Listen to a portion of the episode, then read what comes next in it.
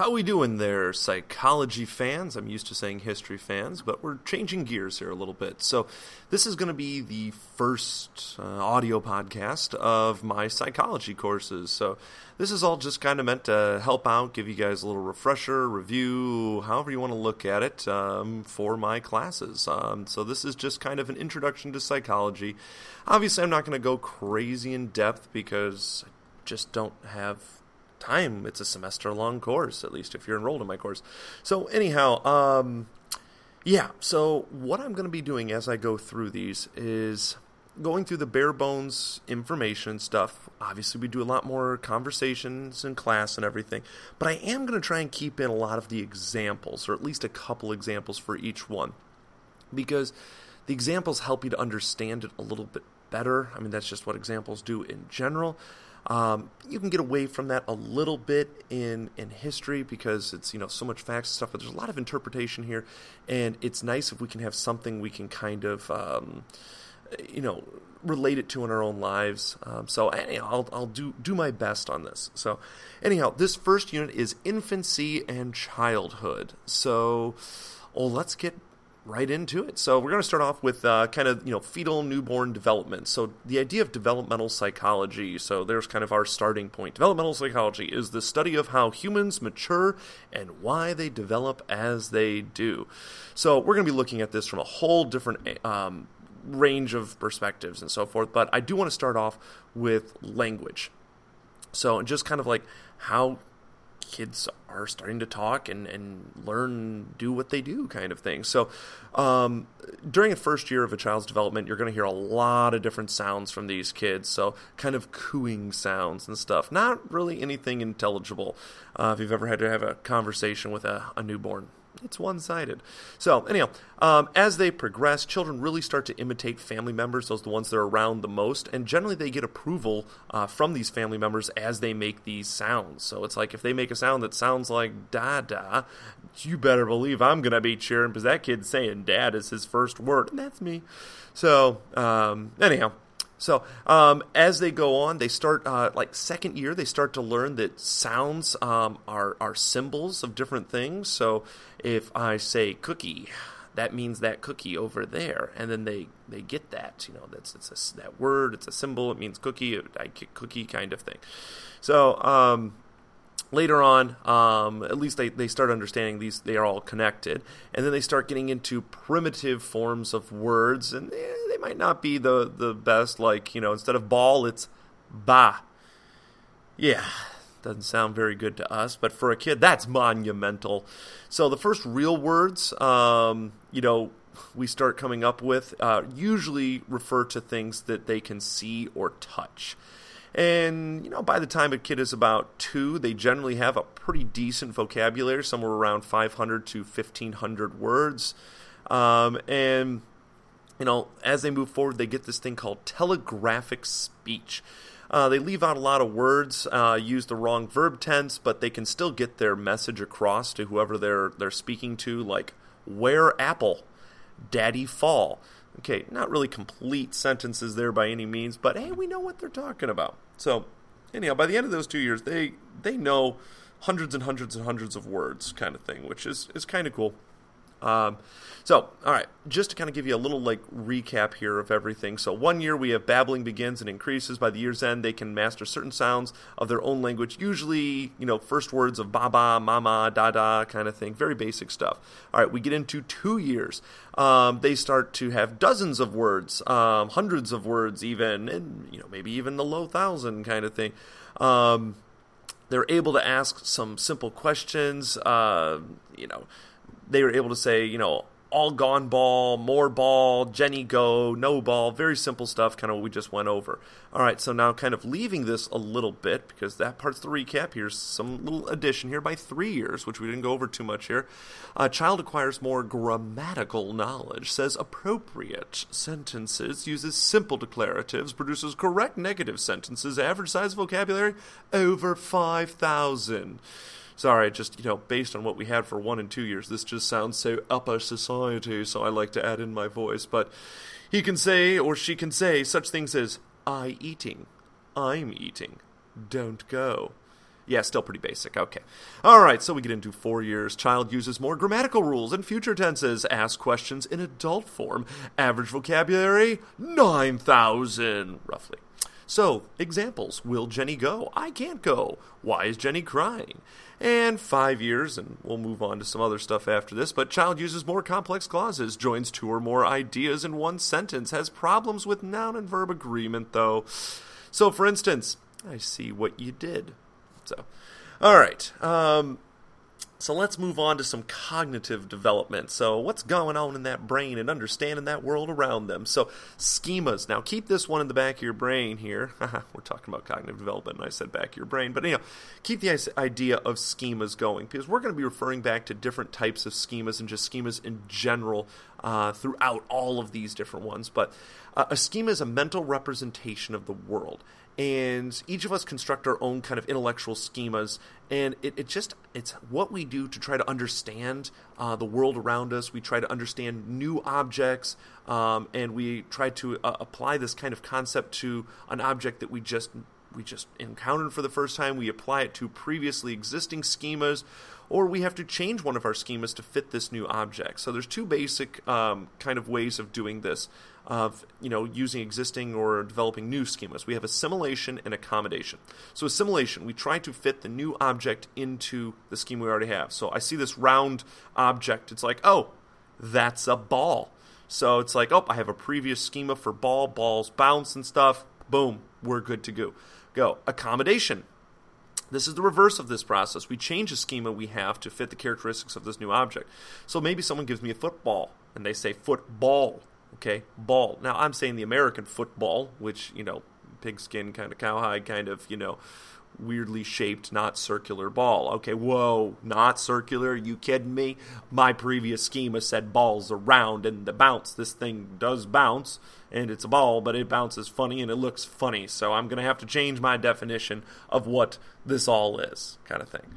So um, I'll give you guys another little example. Um, hopefully this makes sense too. Um, but think about Legos. Um, Legos are awesome. You play with Legos and stuff, but you get some other Legos like maybe Duplos. Okay, those are big Legos, um, and but they're they're still they still fit the schema kind of thing. But then you get like a Lego Technic set, and they've got all these weird pieces and stuff that don't fit the exact mold. So that's some accommodation because I am changing my whole definition of Legos. The other one's like, oh, those are just bigger Legos. It's, you know, that's assimilation. So anyhow, hopefully that kind of makes sense to you guys. And I know as I say makes sense to you guys and I wave my hands in the air, this is an audio one and you can't see me making hand gestures that might convey my feelings on all of this. But anyhow, all right, moving on. We have representational thought. So this is, you know, like 18 months to 24 months. Like basically almost two years old, two years old kind of thing. Basically, children can picture or represent things in their mind. So you tell them to picture an elephant, they can picture an elephant. I tell you to picture an elephant, you probably pictured an elephant. Good for you. All right, so anyhow, that's the idea of this representational thought that you can you can see all these things, and, and kind of building off of that, but that children can't understand, is the principles of conservation. This is kind of picturing things but not quite understanding things. So, this principle or rule is that a given quantity does not change even when its appearance changes in some way. When a children's under five, they really can't understand that even though it's a different, the appearance has changed, it's still the same object. So, you give me a piece of paper and I crumple that piece of paper. It's like, oh my gosh, where'd that piece of paper go? Now there is a paper ball in its place. No, it's the same piece of paper. But the kid just doesn't quite understand that. It's still there. It just it changed in form a little bit. And and also these these kids during this time, um, you know, maybe some of the reasons they can't understand some of this stuff, and actually a lot of the reasons they can't understand. There's a lot of this egocentric thinking going on. And that's basically seeing and thinking of the world from your own standpoint, henceforth, ego. So it's they, they have a trouble understanding that the world doesn't revolve around them. Um, it supposedly lessens with age, but if you've met some people, maybe it doesn't. Um, but when they get older, they can, um, you know, you know, by age seven roughly, they can understand that you know that piece of paper that wadded up and stuff they can see things from an outside perspective. Uh, my favorite one to always kind of think about um, is like when you're little and you're trying to hide from your parents or something like that and you like just because your eyes are hidden you think that your whole body is hidden and it's like oh they're not going to see me. It's like because you just see it everything from your perspective. It's like oh well i can't see them so they can't see me. It's like never mind that it's like you just have something over your face. Your whole body is just sticking out kind of thing. So all right guys let's uh let's talk about piaget and his stages of cognitive development. So Piaget is one of those like kind of big forefathers of psychology stuff. Now that doesn't mean whenever I say these these big guys of uh, forefathers and so forth that their information holds up. Look at this as more of a historical thing, and you know there is you know it doesn't mean they don't have some good things and they didn't recognize some good things here, but not everything is hundred percent as they say. Spoiler alert: We'll talk about Freud. So anyhow, Piaget. So he has four different stages here, at least that he uh, identified. The sensoromotor. Sensoromotor. I- I'm terrible at my pronunciation, but he said the approximate age is birth to two years of age. And during this time, uh, behavior consists of simple motor responses, hence for that sensor motor.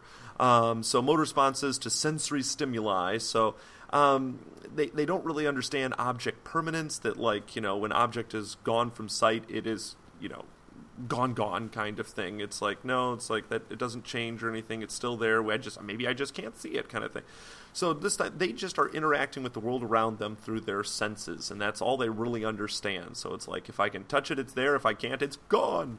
All right so then we move into the next stage the two to seven year stage and he calls this the pre-operational stage so, pre operational, they lack operations. Um, so, basically, they exhibit this egocentric thinking. Um, they don't understand the concepts of conservation, which we just talked about a little bit. They use symbols, such as words or mental images, to solve simple problems or to talk about things um, that are not present. So, we're, we're starting to understand that, you know, things aren't here, but they're still real, kind of thing.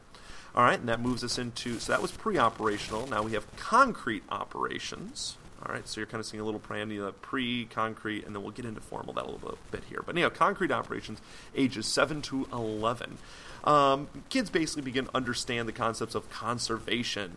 Um, they still have trouble um, with abstract ideas, but sometimes us older people do too.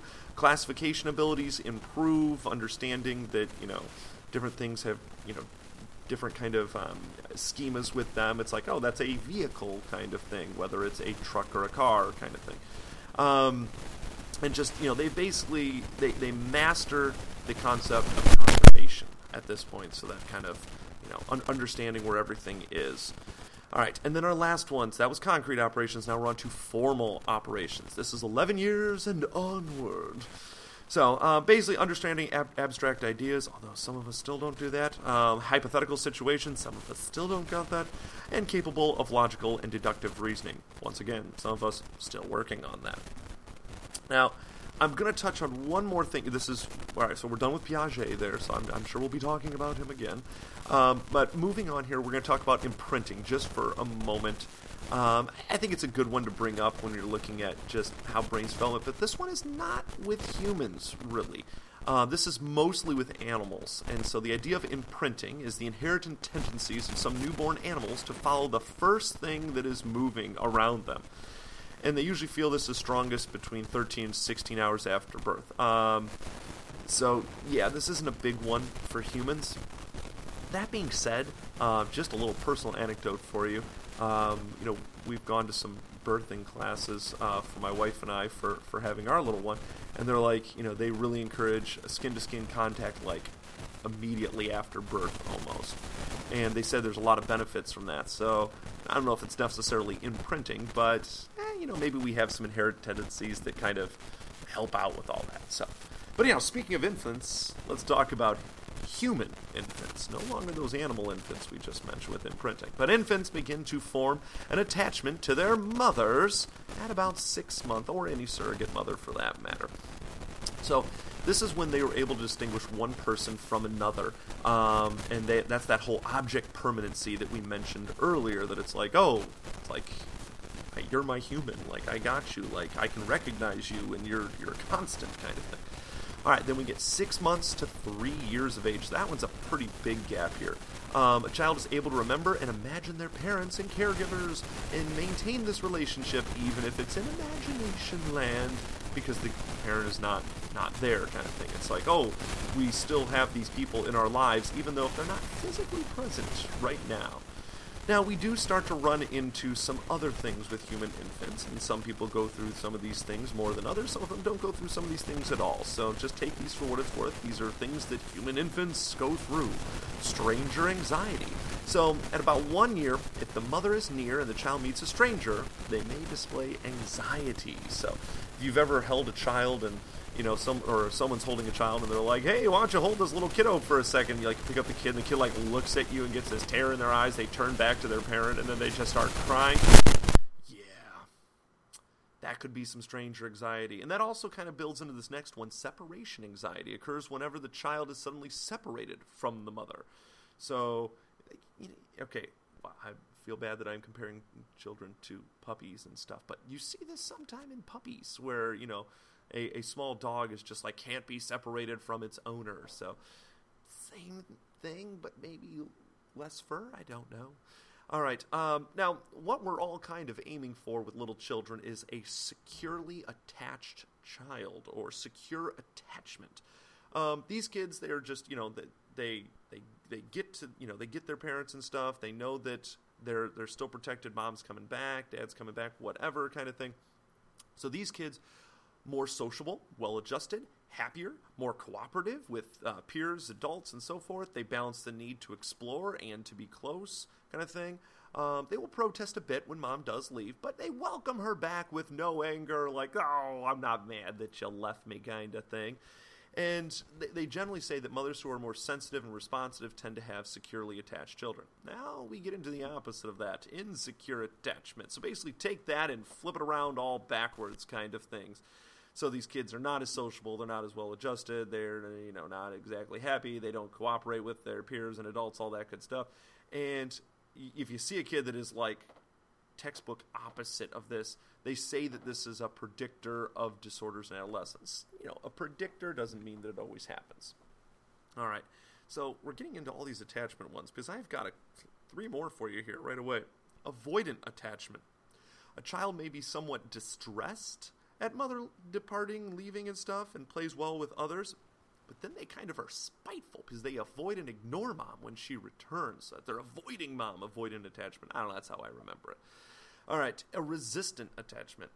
A child is not upset when mom leaves, but rejects her and is angry when mom returns. So, you know, it's not like, you know, it's like, oh, not really distressed, like, oh, mom leaves and stuff, but it's like still angry at mom kind of thing. So the other one, avoidant, is like, oh, I'm still distressed, mom's leaving, so I'm, I'm going to show her that I'm angry. This kid's like, oh, I'm not really upset, but I'm still mad at you kind of thing. And then we have disorganized attachment. We see a little bit of all of these. So I guess it's just a way to, you know, just weird, inconsistent, contradictory behavior kind of thing. So, and that kind of brings us into parenting styles. And I'm going to pick up with parenting styles here in part two because I, I, generally like to keep these little audio ones at you know maybe about 20 minutes, and I'm going a little slower here on the first one just because I know that uh, you know if you're you're getting into the podcast and stuff, you haven't you know had any of mine before or interacted with my podcast before. Um, I do try to keep a, a faster pace generally uh, just so we can get through a lot of material. This is supposed to be bare bones stuff. I'm, I do not want to reteach everything. It's supposed to be just kind of a good overview, help you to review for stuff, keep things in the back of your mind, what have you. So, um, and remember, it, you know, depending on how you're accessing this, a lot of audio um, apps that you would use to listen to stuff like this, you do have the ability to hit slow or speed up or just listen to it at normal time. So, anyhow, we'll come back with part two here in just a moment with parenting styles. Stay tuned.